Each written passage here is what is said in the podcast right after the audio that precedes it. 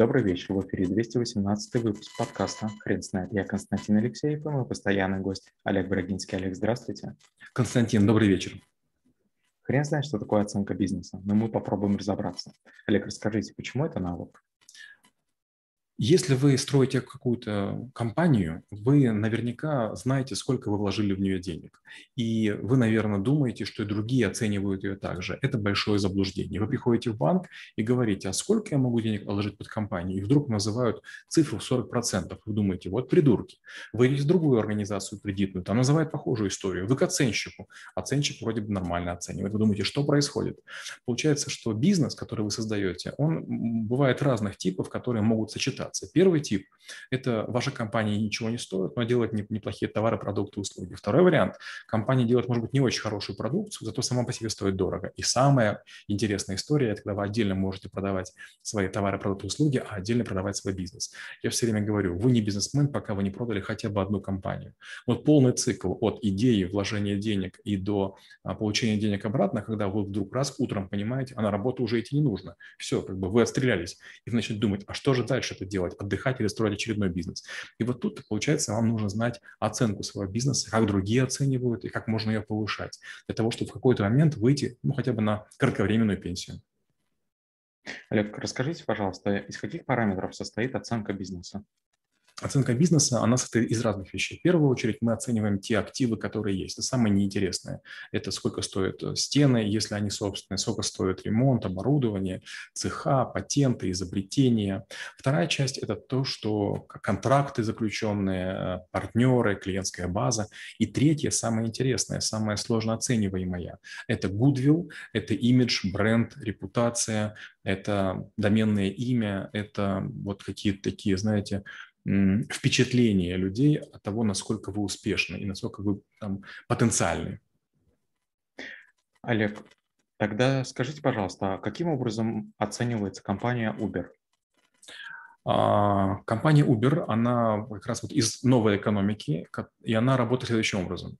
Получается, компания пытается создать дешевую систему перевозки людей, преследуя две цели. Первая цель – это обкатать маршруты для того, чтобы потом можно было избавиться от водителей. Второе – это выжечь землю, чтобы все поняли, что здесь играть больше некому, и это время монополий. Получается, что инвесторы накачивают компанию деньгами, понимая, что она абсолютно убыточна, в надежде на то, что рано или поздно таксистов или а. не останется, или б. они будут заменены роботами. Что означает замена роботами? Это означает, что одно кресло дополнительно в машине пустое, бензина тратится меньше, багажа переводится больше, и дай бог, люди привыкнут, что можно перемещаться в машинах, как в маленьких автобусах, то есть два-три человека незнакомых вполне нормально будут ездить.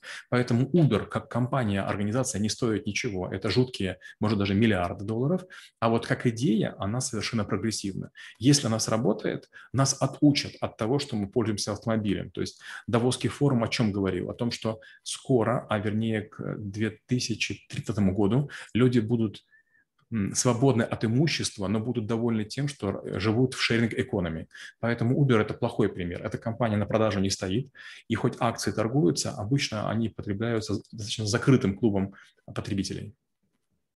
Олег, расскажите, пожалуйста, каких ошибок стоит избегать в оценке бизнеса? Ну, в первую очередь, многие люди, когда, допустим, делают ремонт здания, они думают, что компания становится дороже. К сожалению, нет. Если вы переедете в другое здание, ремонт теряется. Есть отъемлемые и есть неотъемлемые улучшения, которые либо остаются новому собственнику или не остаются. Вторая важная вещь. Нужно понимать, что есть разные методы оценки. Мне часто предлагают купить какой-то стартап. Я смотрю и говорю, ребята, послушайте, то, что вы сделали, это потрясающе. Но я могу это же самое сделать дешевле. То есть вы патентами не защитились, вы еще ничего такого гениального не создали, ваша модель не доказана. Понятно, что вы измучились, что вы измотались, что вы потратили кучу денег, но вы это сделали, видимо, не очень эффективно. У вас маленькие результаты, я с маленькой командой, маленькой суммой могу это повторить. И третья история. Банки и другие финансово-кредитные учреждения оценивают бизнес, исходя из стоимости ликвидационной. Допустим, с стопроцентной вероятностью реализовать зависший товар, зависшую компанию, например, за три месяца. Олег, расскажите, пожалуйста, как вы преподаете науку в школе трабл-шутеров?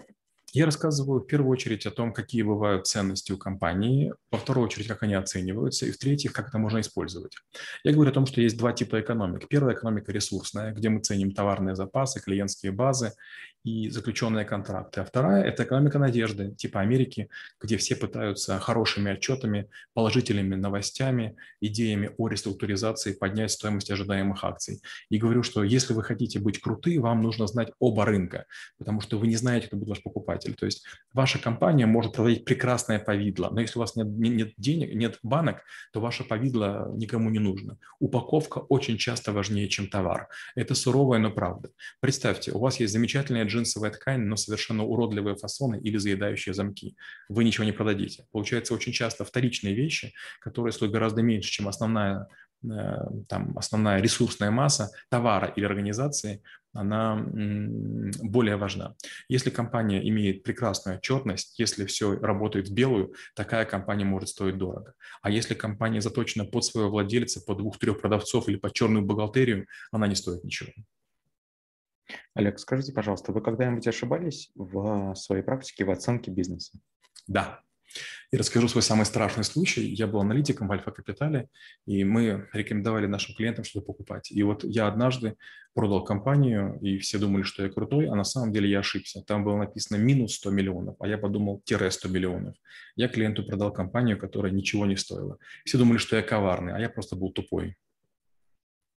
Олег, спасибо. Теперь на вопрос, что такое оценка бизнеса, будет трудно ответить. Хрен знает.